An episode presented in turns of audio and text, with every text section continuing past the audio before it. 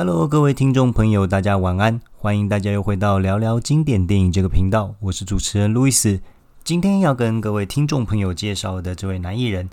呃，他是路易斯，本身从小到大的偶像，连路易斯这个英文名字也是因为这位偶像特地跟他致敬，取一模一样的英文名字。这个人呢，就是俗称只有太阳才能黑他的男艺人古天乐先生。那古仔呢？他其实有很多的身份。一般来说呢，最让大家知道的就是他是一个很知名的香港男演员。那他也已经在香港电影界熬了，近快三十年有了吧？他呀，终于在二零一八年第三十七届香港电影金像奖，凭借着《杀破狼贪狼》这部电影，第一次荣获香港电影金像奖的影帝。那等一下，路易斯在后面呢，也会特别为各位听众朋友介绍这部电影。那他还有第二个身份，第二个身份呢，其实我在前面的黄秋生特辑也有提到，黄秋生还特别在拿最佳男主角的时候，还调侃古天乐，因为是古天乐颁奖给他的嘛，他还调侃他是新一代的电影大亨。不过这是其来有自的哦，因为他在二零一三年。创立了天下一电影娱乐有限公司及天高娱乐，他的天下一电影公司哦，近年来是制作了相当多、相当多，呃，非常高品质啊、呃，也是有非常高口碑的香港电影，所以新一代香港电影大亨名副其实。那古天乐呢，其实还有另一个身份，他现在呢是现任。香港的演艺人协会会长，那大家都知道嘛，因为这两年来，其实因为新冠肺炎疫情的影响，嗯，整个电影界，包括台湾，台湾还相对好的香港电影界，其实是陷入一个停工的状态。即使政府是有推出一些防疫抗疫基金的一些措施，但实际上它是没有办法及时汇集一些香港电影工作者的，所以。作为香港演艺人协会会长的古天乐，他在去年的四月二十七号发起了香港电影工作者义尽支援计划，向基层的电影工作者发放援助金。那在短短的几个月，他已经筹得了近四千万，而这四千万呢，就陆陆续续发放给一些因为受到疫情影响的香港电影工作者。对他们来说，这无疑是一股暖流。更是一种雪中送炭的伟大情操的一种行为。那古天乐呢？他更是一个慈善家。他在二零零九年成立了古天乐慈善基金。截至二零一七年，他先后在贵州、甘肃、广西盖了近百座的小学。而这些善心义举呢，古天乐他从来都没有主动跟媒体诉说这个事情，因为他为善不欲人知嘛。那为什么会被报道出来是因为有粉丝在自己的家乡发现了以他名字命名的小学，才把这件事情让网上呃一直不断的散播，那媒体才跟进报道的。所以他真的是一个有伟大情操的慈善家了。那这样子讲下来吼，感觉这个人好像是一个完人的感觉，其实不是。他在年轻的时候也误入歧途，他被因为。一些不法的事情被判入惩教所二十二个月，所以其实他坐过牢，所以他也是有犯过错的。那今天呢，我们就来跟各位听众朋友聊一下这位从古惑仔到新一代影视大亨的男人的故事。古仔早期呢，他是 model 出身的，那他早期是拍了一些卡拉 OK 伴唱带，拍过最有名的 MV，然后让。台湾观众比较熟知的应该是张信哲的《爱如潮水》啊，呃，如果有兴趣的朋友可以去 KTV 点这首歌来看看是不是古天乐。那古天乐呢，是模特儿经纪公司倒闭之后，他才进了当时的 TVB。那其实早期他还不是那么红的时候，他其实就有贵人的相助了。我记得。报道是说，当时的天王哥哥张国荣，他在电台受访的时候，他其实就有帮古天乐做一些宣传。他就说，在电影界，他非常看好这位新人，他看好他未来的发展。所以因为也因为有这位贵人的的提携，才有了一九九五年版的《神雕侠侣》。这个版本的《神雕侠侣》对我来讲可以说是经典呐、啊，他跟李若彤的这个搭配。那早期应该说，像 Sam 哥他可能看的是刘德华的《神雕侠侣》版本嘛。那对我来讲的话，还是有一些年年代上的差距啦。所以对我来讲，古天乐跟李若彤的这一对 CP 呢，才是呃对我来讲是比较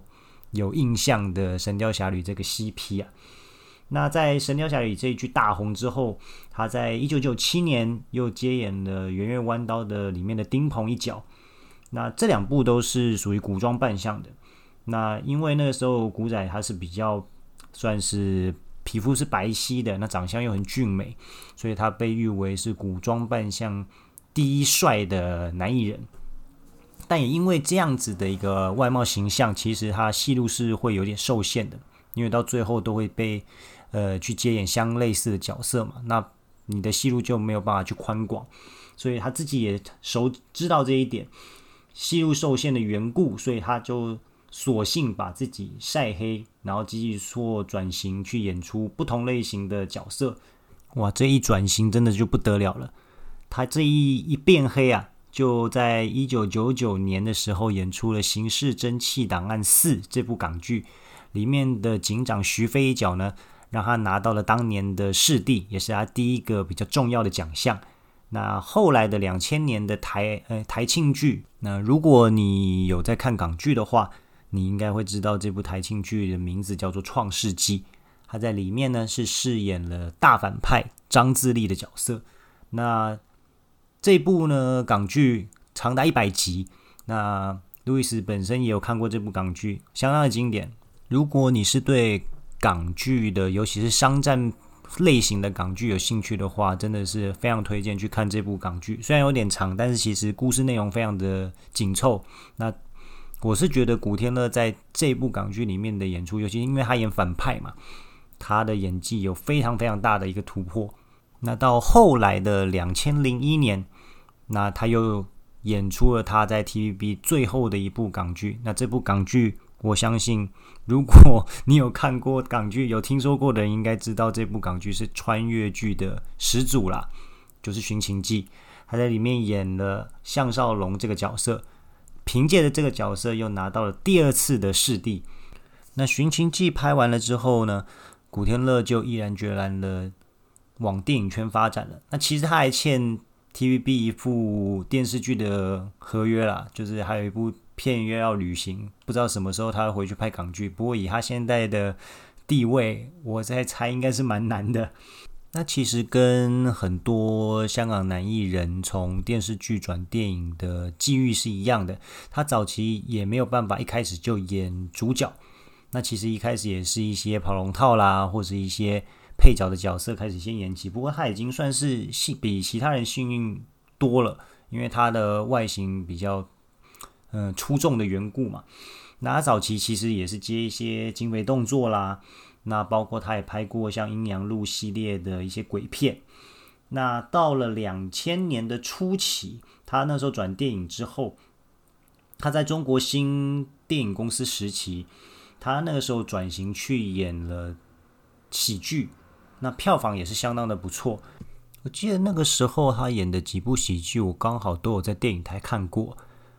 例如说，我之前在录刘青云特辑时介绍过的《爵士好 bra》这部电影，那这部在在这部《爵士好 bra》里面，他是跟梁咏琪配，其实是一对欢喜冤家了。那另外还有就是他跟张柏芝搭档的《我家有一只河东狮》嘛，那这个也是其实之前卫视电影台常重播的啦。那他演的是一个陈继常嘛，是一个很怕老婆。但是其实也很尊重他，那的一个欢喜冤家的一个喜剧啦。那还有一部应该大家比较少看过的是他跟杨千嬅的《干柴烈火》，它其实是一部时装的轻喜剧这样子。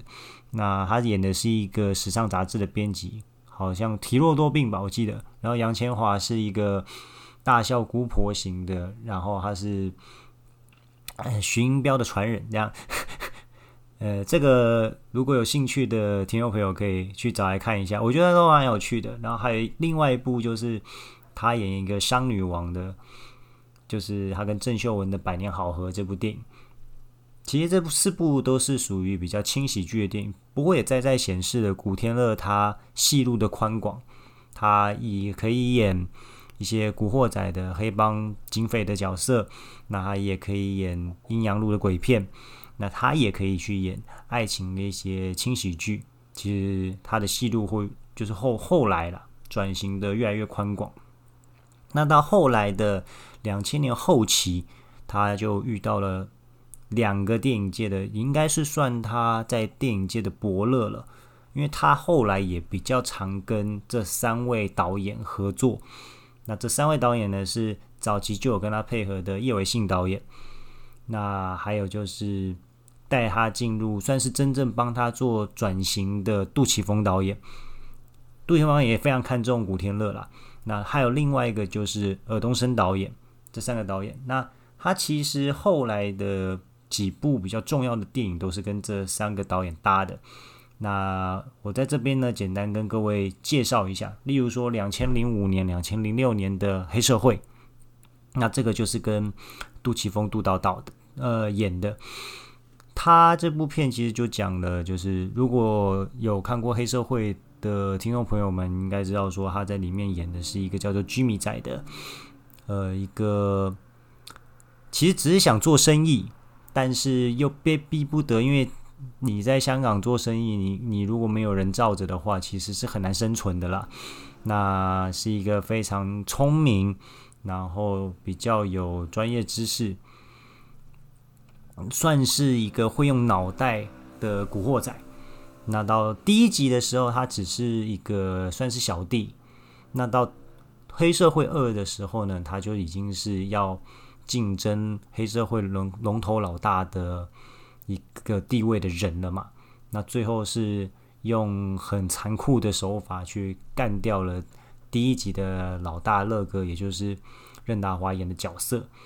那古天乐在黑社会这上下两部的演绎可以说是非常的到位哦。因为他在第一部的时候其实还只是个小弟而已，但是到他到第二部已经是呃算是权倾整个社团，是有机会去角逐黑社会龙头老大宝座的角色了。那他也是因为逼不得已，其实，呃，他也没有想要当龙头老大，但是为了做生意，他不得不去做这个龙头老大。那为了做这个龙头老大，他已经舍弃掉以前的一些可能最后的道德底线跟信念。因为我觉得最让我印象最深刻的一幕，就是他为了要去干掉呃乐哥，也就是他实际上的老大，就是第一集拿到。龙真正拿到龙头棍的任达华，为了要干掉任达华，而且要不被另外的一些有心人士拿画饼，所以他去呃威逼利诱任达华的小弟要去杀任达华。那因为小弟当然不可能就范嘛，那为了去让小弟去做这件事情，他是一开始先用钱，那后来是不惜把。其中一个小弟直接肢解，然后把他的肉拿去喂狗。我觉得这一幕是非常非常的残酷，因为古天乐演的是毫无表情，他在全身是血的情况下，嗯，那个脸眼神之冷酷啊，真的是会让人觉得演绎的不寒而栗。这也是真正我觉得，呃，为什么古天乐会后来的演技有所突破，应该。很大一部分是因为杜琪峰杜导的赏识吧，慢慢去对他的一些戏路做一些转型。因为在演这部之前，就像我刚刚所讲，因为他都演喜剧嘛，那票房也很好。那没有想到他也是可以去演这么抑郁啊，或者是阴沉的一个角色，也富有心机这样子。那到了两千零七年，要特别介绍的这一部电影就是尔冬升的《门徒》。那《门徒》这部电影其实在讲毒品。那我是觉得，以毒品电影来讲的话，《门徒》算是呃准备的功夫跟资料的收集是非常的到位的。那不用说，里面的演员演技的出彩，真的是非常的让人家佩服。包括刘德华演的，呃，就是卖白粉的，呃，老大。那包括吸毒的古天乐，因为古天乐为了去演绎这部这个吸毒犯，他还特地去真的去。呃，去跟吸毒的人，真的有吸毒的人去做一些请教嘛，去做资料收集这样。那当然，吴彦祖演的卧底也是演得非常的好。那古天乐最让我佩服的情，呃，一点就是他，因为要演出一个吸毒者的话，你的面容一定不会太好嘛，所以还是不惜的去，呃，能把自己弄得有多糟是多糟了。所以我是觉得他是一个可以为了演戏去做一些牺牲跟转型的人，这也是早期他为什么愿意从白骨变黑骨的其中一个原因吧。因为他是一个不愿意自己受局限，那为了可以把自己的戏路变宽广，还是可以去做一些牺牲跟妥协的人。那门徒的这部电影呢，也因为他演绎的非常的出彩，他也凭借着这个角色，呃，入围了。第二十七届香港电影金像奖最佳男配，跟第十四十四届金马奖的最佳男配角，那最后是很可惜，就是只是入围，并没有得奖。因为其实我也不知道第二十七届的金像奖最佳男配为什么会给刘德华，因为我觉得刘德华在里面演的演技好的没话说，但我觉得他应该去报主角，为什么要去跟古天乐去抢配角这个角色？我是觉得有一点可惜啦。因为我是觉得这部《门徒》应该算是古天乐转电影之后最大突破演技的一个角色了，所以这部片要特别拿出来，嗯，推荐给各位听众朋友。这样，那同年他也接演了叶维信导演的《导火线》这部电影，《导火线》这部电影是我跟宪哥一直都很喜欢的一部拳拳到肉的武打片。它其实也是一部警匪黑帮片啊，那里面其实古天乐的角色也许不是重点，那重点当然是要看呃甄子丹跟周兆龙的打戏嘛。那但其实这部片我是觉得也是很推荐给各位听众朋友，因为《导火线》这部警匪的动作片真的是呃剧情非常的紧凑，那又拳拳到肉，那从头到尾也是非常会让你。目不转睛，其实它的一些飞车场面啊，尤其是动作场面，会让你觉得真的是非常，嗯，打得非常精彩，然后也非剧情非常的紧凑这样子。那到了二零一零年，古天乐又接演了尔冬升导演的《枪王之王》。那《枪王之王》这部电影其实是有一点在向当年就是。呃，哥哥张国荣的《枪王》做一个致敬，因为它其实算是嗯有一些剧情的延伸吧，因为它还是有讲解，要稍微提到以前枪王的一些故事这样子。那我在想，古天乐会愿意接演这部电影，是不是某种程度上也是为了回报当年哥哥对他张国荣对他的提心的一些恩情？那特别去演绎这部电影这样子。那当然。呃，当年《枪王之王》这部片，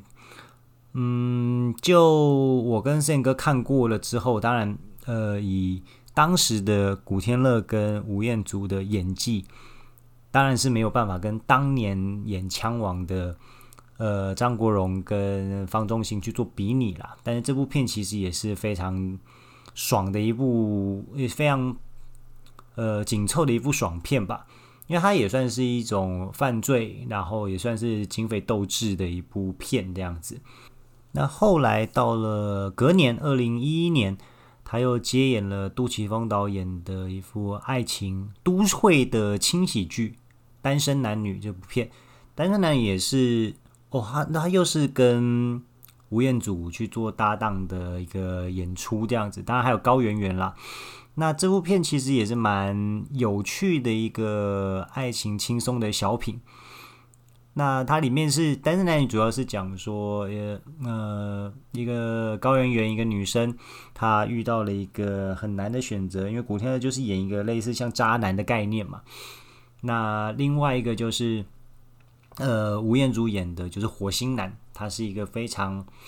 呃痴心，嗯、呃，可以说是可能是女生会想要当老公的类型，但是高圆圆好死不死就是喜欢呃古天乐这个渣男这样子。那这部片算是一个比较轻松的爱情喜剧，呃，那也是杜琪峰的导演的专长啦，也是都会爱情喜剧。那这部片因为有俊男美女的演出嘛，也是蛮推荐给各位听众朋友去观赏这样子。那后来呢，到了二零一三年，这部片我也是要特别推荐给各位听众朋友，因为它也是又是跟杜琪峰导演合拍的《独占》这部电影。那《独占》它也是在讲毒品。那以之前的二零零七年的门徒呢，他是古天乐是演一个吸毒犯嘛，那他在独占的话就不是演一个单纯只是演一个吸毒犯，他是演类似像刘德华那种角色了，就是他就是属于制毒的一个呃龙头这样子。那其实他在里面呢，他除了制毒之外，他我觉得里面古天乐演绎的最好的就是。他把一个犯罪者无论如何都不想死的一种很狡猾的那种心态给演出来，因为他其实后面还有人，那他为了自己的命，为了自己保命，他可以连呃背后的人是谁，他都可以去出卖，他可以连自己的太太身陷险境，他也可以不去救。就是他在里面演的一个是无所不用其极想活下来的一个很卑劣的一个人，这样子，我觉得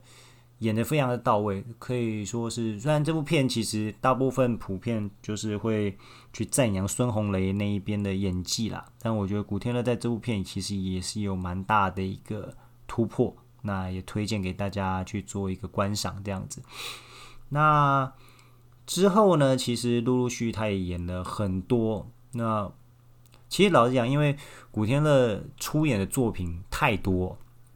那因为他被香港的娱乐圈被称之为劳模嘛，笑称他为劳模，就是算是一个苦工型的角色，他拼命的接戏。那当然也有很多报章媒体都会问他说，为什么要去接一些其实也不里面也不乏一些烂片啊，就是。在整个影评的评分是蛮低的那种片，那他自己是说，他因为他需要钱，需要钱的原因，并不是我们所想的，可能是为了要去把妹啊，为了要去买一些精品啊。其实他拼命拍戏去赚钱的原因，是因为他要去做很多的善事，他要去盖一些小学，他要去帮助这个世界上需要被帮助的人，所以。呃，毅然决然的，他也是接了很多，可以说是叫好不叫座的片啦。但是其实会有一些票房，因为他是本身是有票房号召力的明星，所以或多或少其实都还是会有一些金钱上的挹注这样子。那其实，在拍片的过程中，他也不断的调整自己的戏路。那包括就是因为他那个时候，其实因为当红，他。其实出品又多，自己的出品又多，那他又当红的关系，其实他在二零零九到二零一四年，因为香港每一年都会有所谓的贺岁片，那他在连续这五年里面，他其实贺岁片都有被受邀出演，那逐渐他在香港电影界的一个人，还有一些香港电影观众群的一些人气哦，因为能够。接演贺岁片的明星，一定是当年度比较具有话题、那比较具有票房号召的明星，就跟当年的周星驰一样那样。那他一直到了后来，也就是我现在要特别跟各位听众朋友去分享的这部片，就是他的封地之作了，就是二零一八年的《杀破狼·贪狼》这部电影。那他在里面演的是一个名叫李忠志的警察。那李忠志这个名字也很有趣哦，因为《杀破狼》其实是一个系列。那李忠志这个名字呢，其实他是《杀破狼》第二集的动作导演，我记得。那李忠志动作导演，他在《杀破狼二》的时候是拿到了香港电影金像奖的最佳动作设计，所以李忠志这个角色的名字也是为了要跟前作致敬，这样子，所以其实是有意思的。那古天乐在《杀破狼·贪狼》里面的表现，他其实是一种层层堆叠到后面，因为他演的是一个呃警察，那从小就是单亲家庭嘛，他非常的宠爱女儿，那。女儿从小备受宠爱，但就是因为备受宠爱，可能会有一些骄纵啊，会有一些就是特立独行的地方。那有一天当了未婚妈妈了，那爱女心切的古天乐就也不管女儿的想法或者是情绪，就硬把硬叫女儿把小孩拿掉嘛。那也因为这件事情，父女产生了嫌隙，那女儿就远走了泰国，结果在泰国很不幸的卷入了一些市长换新的一个呃纷争啦。那很不幸的女儿也惨死在异乡。那古天乐从香港远从香港去泰国寻女，然后一直。累积压抑自己的情绪嘛，一直到最后在停尸间看到自己女儿的尸体，最后崩溃大哭，然后一直到后来啊，也卷入了泰国的一个人口器官贩卖的一个事件里面，到最后他痛下杀手，最后变成了一个算是行刑者啦，然后去帮自己的女儿报仇这样子。其实杀破狼本身的这个系列的概念，其实到了第三集，尤其是古天乐这一集，是有一点点回到了第一集的一个概念。其实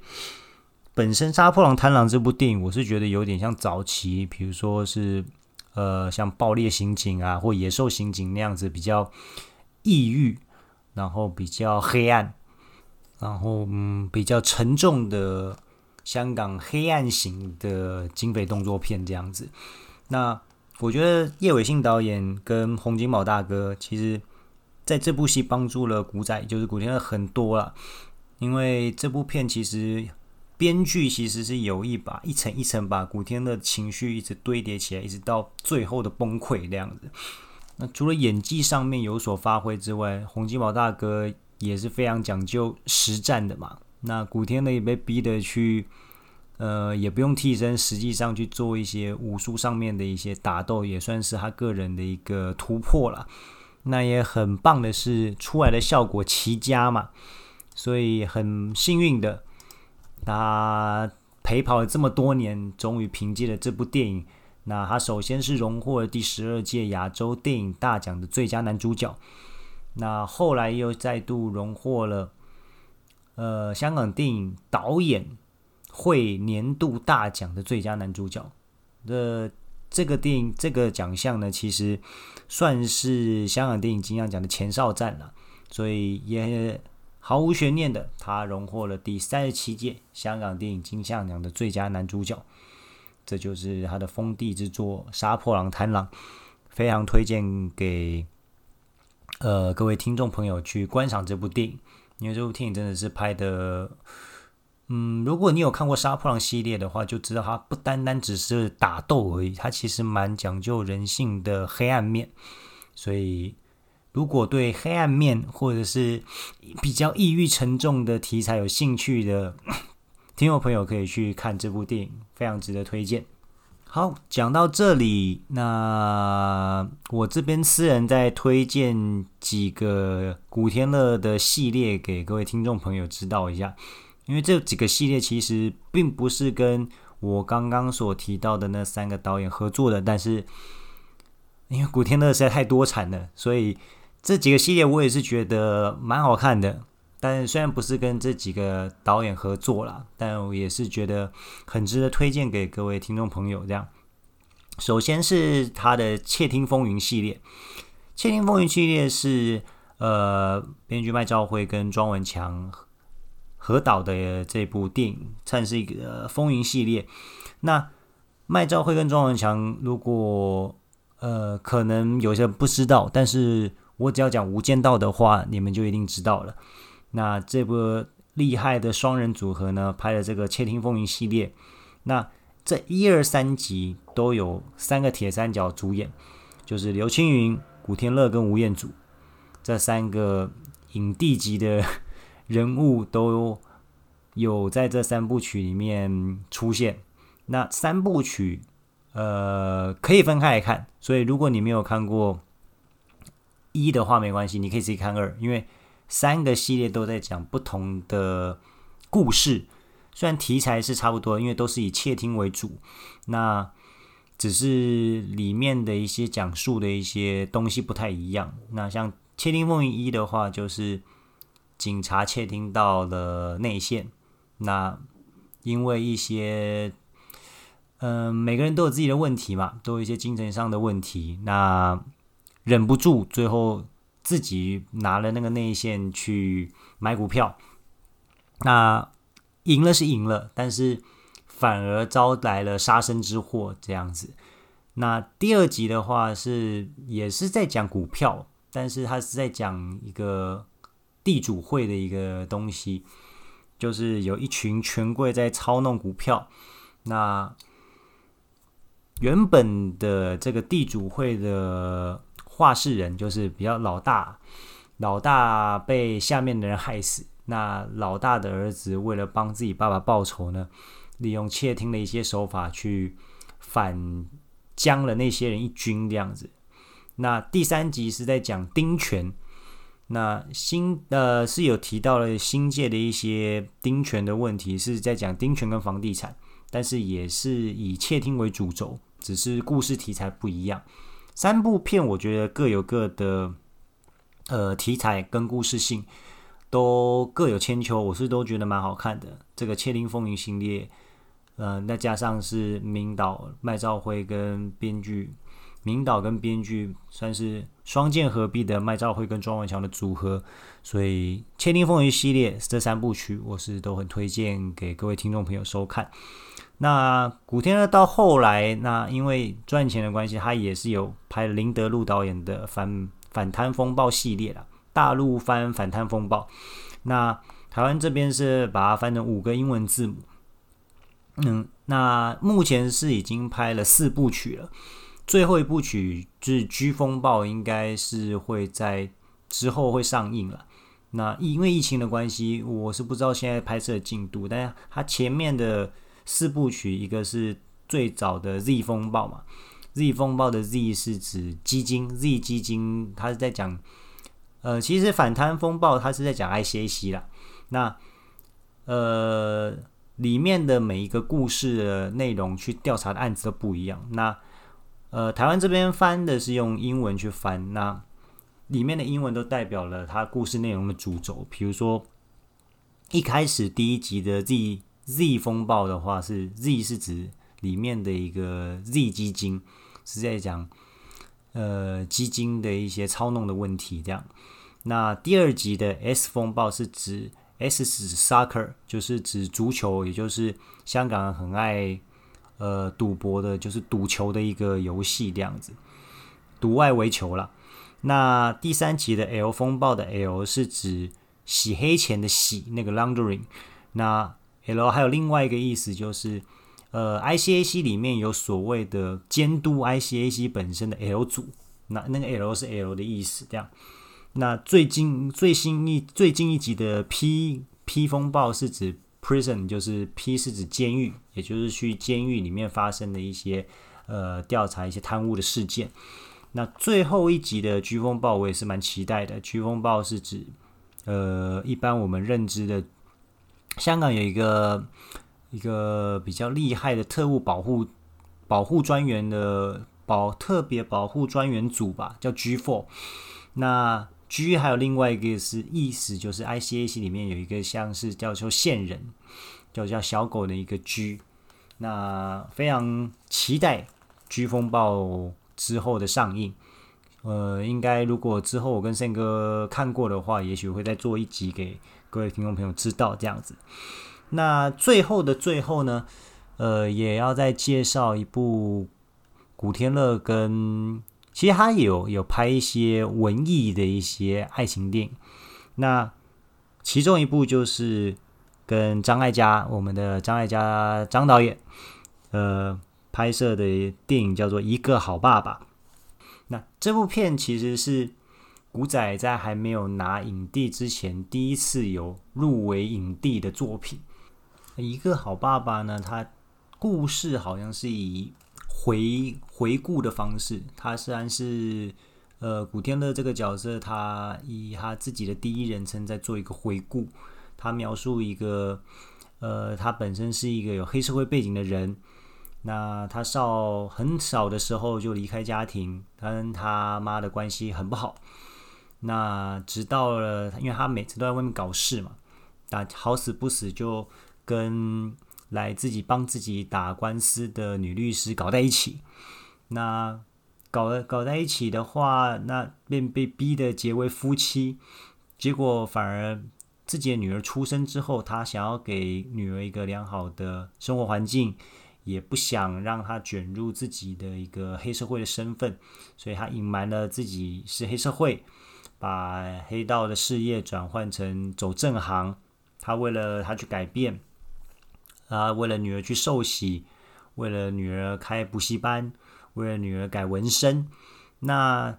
随着女儿的长大，虽然说黑社会背景并没有说破，但人在江湖身不由己嘛，不是说你想要变好就能够变好的，因为你底下有很多人跟你吃饭。假设你自己想变好，你下面的不想变好，就反而被下面的人反骨弄了一波。